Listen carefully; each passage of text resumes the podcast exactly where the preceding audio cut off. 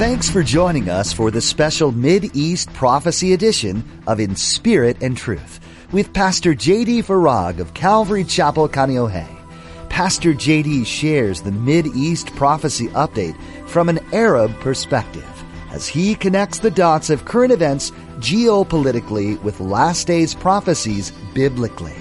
It is our belief that the next event on God's prophetic clock is the rapture of the Church of Jesus Christ. It is our hope that these Bible prophecy updates will not only ready you and steady you for His return, but that they will also encourage you to share the gospel with others in order that the rapture will not be as a thief in the night. During this time of uncertainty and division in our country, the only sensible thing to do is abide in Christ. Pastor JD encourages you with the reminder that God knows all things especially as it relates to the upcoming election. Take heart that God already knows who wins and God is still on his throne. Now, don't forget to stay with us after today's prophecy update to learn how you can become a Facebook friend or watch the weekly prophecy update on YouTube. Now, here's Pastor JD with today's prophecy update as shared on September 20th, 2020. Galatians chapter 5 verses 14 and 15.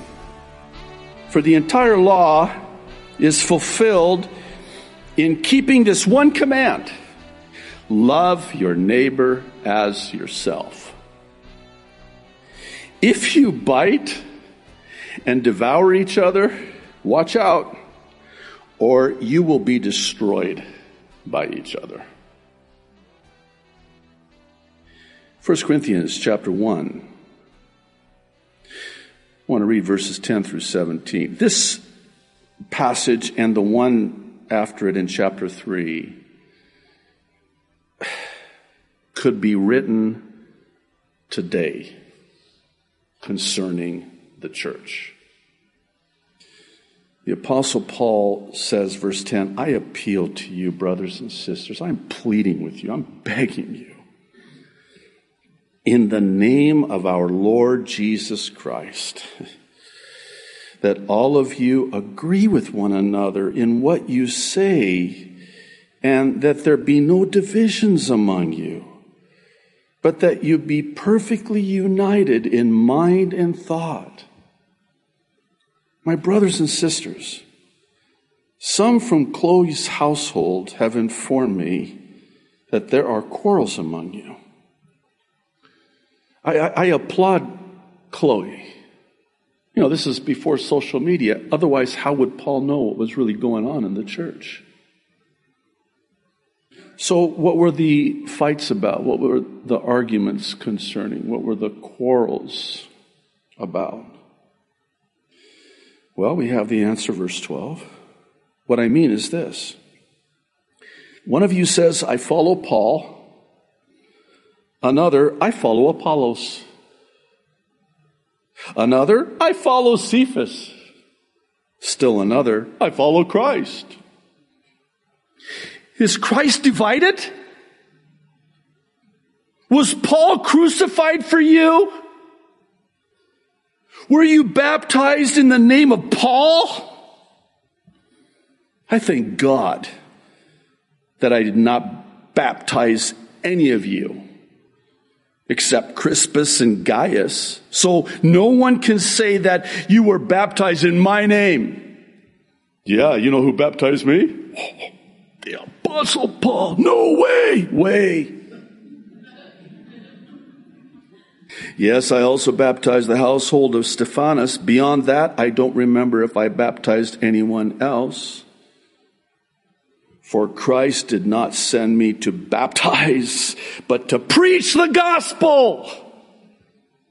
And then he says this, not with wisdom and eloquence, lest the cross of Christ be emptied of its power. In other words, when I preach the gospel, I don't do so in my own power, my own wisdom. I don't do so persuasively with eloquence so that when I preach, you're going, wow, what an orator. chapter 3, 1 Corinthians, verses 1 through 7. Brothers and sisters, I could not address you as people who live by the Spirit, but as people who are still worldly, mere infants in Christ. I gave you milk, not solid food, for you were not ready for it. Indeed, you are still not ready. The writer of Hebrews echoes this when he talks about this dynamic of spiritual immaturity. You should be mature by now. You should be eating meat, but you're not. Instead, you're still on milk. You never matured spiritually. You're still worldly. that's what he's saying here. He says, verse 3 You are still worldly. For since there is jealousy and quarreling among you, are you not worldly? Are you not acting like mere humans? For when one says, I follow Paul, and another, I follow Apollos, are you not mere human beings? What, after all, is Apollos? And what is Paul?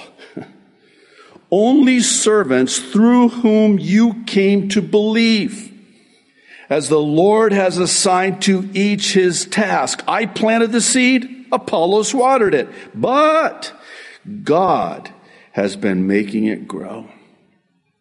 So neither the one who plants nor the one who waters is anything, but only God who makes things grow. I would suggest that Corinth had become so divided because, as one aptly said it, they had the personality cult mentality. This is why today we have superstar celebrity pastors and teachers on a pedestal. Whether we put them there, and we do, I'm just as prone as anyone to do it. And God has checked me on it. Those from whom I received great blessing, through whom God spoke into my life, I, I have this tendency to idolize them and put them on a pedestal. And, and God is like, big mistake. And then he allows me to see something and then I'm disillusioned and disenchanted. And then I take my eyes off of them and I take them off that pedestal. I put them on and I turn my eyes to the Lord where my eyes belong. And he alone occupies that position in my life. So we put the experts the celebrities, superstars. Wow, they're famous. You see how many followers they have? I hate that. I'm sorry. I just hate it. And I get it and I, I understand. And, you know, I appreciate it. You know, Pastor JD, whoa, dude, you got over 200,000 followers. I'm like, you know, the Lord knows my heart when I say this. It's not about how many followers I have is how many followers does Jesus have? The Apostle Paul would say it like this Follow me as I follow Jesus, imitate me as I imitate Jesus. But don't follow me instead of Jesus. So, when that happens, and it's happening, arguments will always ensue which in turn leads to division and destruction from well intentioned dragons. That's actually the title of a book that I have in my library. It's written by Marshall Shelley, who writes Within the church, well intentioned dragons are often sincere, well meaning saints, but they leave ulcers strained relationships, and hard feelings in their wake. They don't consider themselves difficult people. They don't sit up nights thinking of ways to be nasty. Often they are pillars of the community, talented, strong personalities, deservingly respected. But for some reason, they undermine the ministry. They are not naturally rebellious or pathological. They are loyal church members, convinced they're serving God, but they wind up doing more harm than good. Some 20 years ago now, I heard an illustration that sums it all up. You may have heard different versions of this, but it basically goes like this. I was walking across a bridge recently and I saw this guy who looked like he was ready to jump off. So I thought I'd try to stall him until the authorities showed up. So I said, Don't jump. Why not? He said. Nobody loves me. God loves you, I said. You believe in God, don't you? Yes, I believe in God, he said. Good, I said. Are you Christian or Jewish? Christian, he said. Me too. I said, Protestant or Catholic? Protestant, he said. Me too. Are you Episcopalian or Baptist? Baptist. Wow, me too. Are you Baptist Church of God or Baptist Church of the Lord? Baptist Church of God. Me too. Are you original Baptist Church of God or are you Reformed Baptist Church of God? Reformed Baptist Church of God. Wow. Me too. Are you Reformed Baptist Church of God Reformation of 1879? Or Reformed Baptist Church of God Reformation of 1915? He said, Reformed Baptist Church of God Reformation of 1915. I said, heretic, and I pushed him over. we laugh, right? Isn't that true?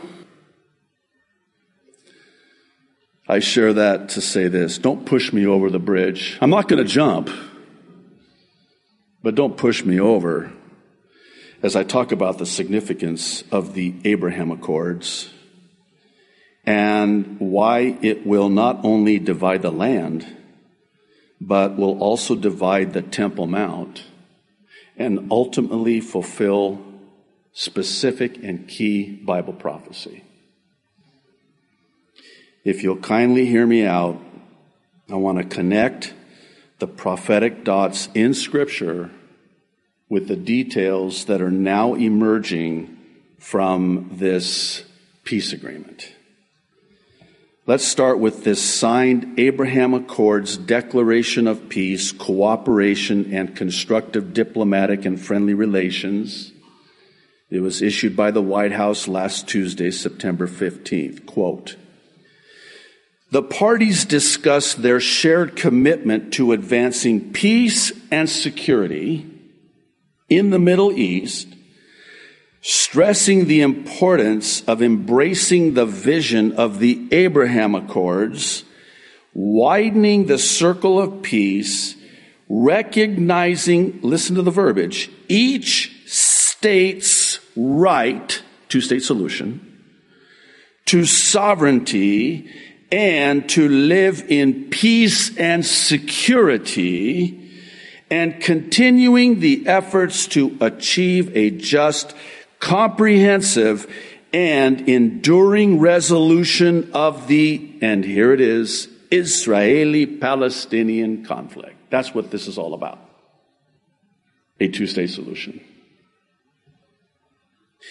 Also on Tuesday, the White House issued the Abraham Accords Declaration. Again, quote, we pursue a vision of peace, security, and prosperity in the Middle East and around the world.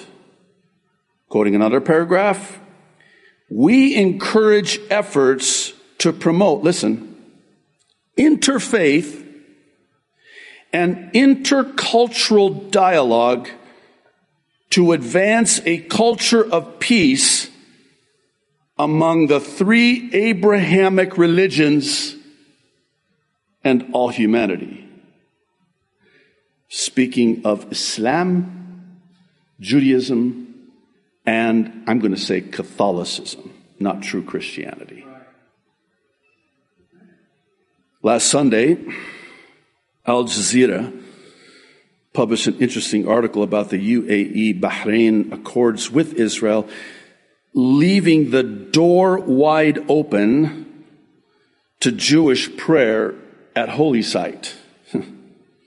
a statement embedded in the United Arab Emirates and Bahrain normalization agreements with Israel brokered by the United States may lead, listen very carefully, to the division of the Al-Aqsa compound because it violates the status quo, analysts say. According to the joint statement between the U.S., Israel, and the UAE released on August 13th by U.S. President Donald Trump, as set forth, quoting, in the vision of peace, all Muslims who come in peace may visit and pray at the Al-Aqsa Mosque and Jerusalem's other holy sites should remain open for peaceful worshipers of all faiths. This choice, still quoting, of terminology is neither random nor a misstep and cannot be seen as anything but an intentional, albeit surreptitious, cryptic, secret, clever, crafty attempt to leave the door wide open to Jewish prayer on the Temple Mount, thereby radically changing the status quo. The same statement was repeated in the accord with Bahrain announced on Friday. The article then goes on to say, some call for Jewish prayer on the holy compound, speaking of the Temple Mount, while others aim to build the third temple over the ruins of the Dome of the Rock, which, according to the Messianic belief, would usher the coming of the Messiah. That's not our Messiah. He already came. This is the Antichrist, who they will receive and be deceived as being their Messiah. It's the false Messiah.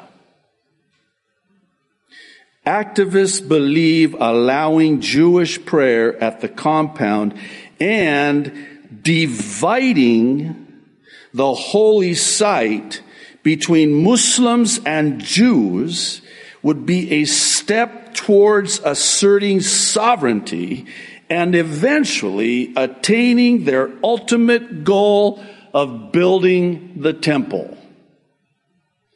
Watch this.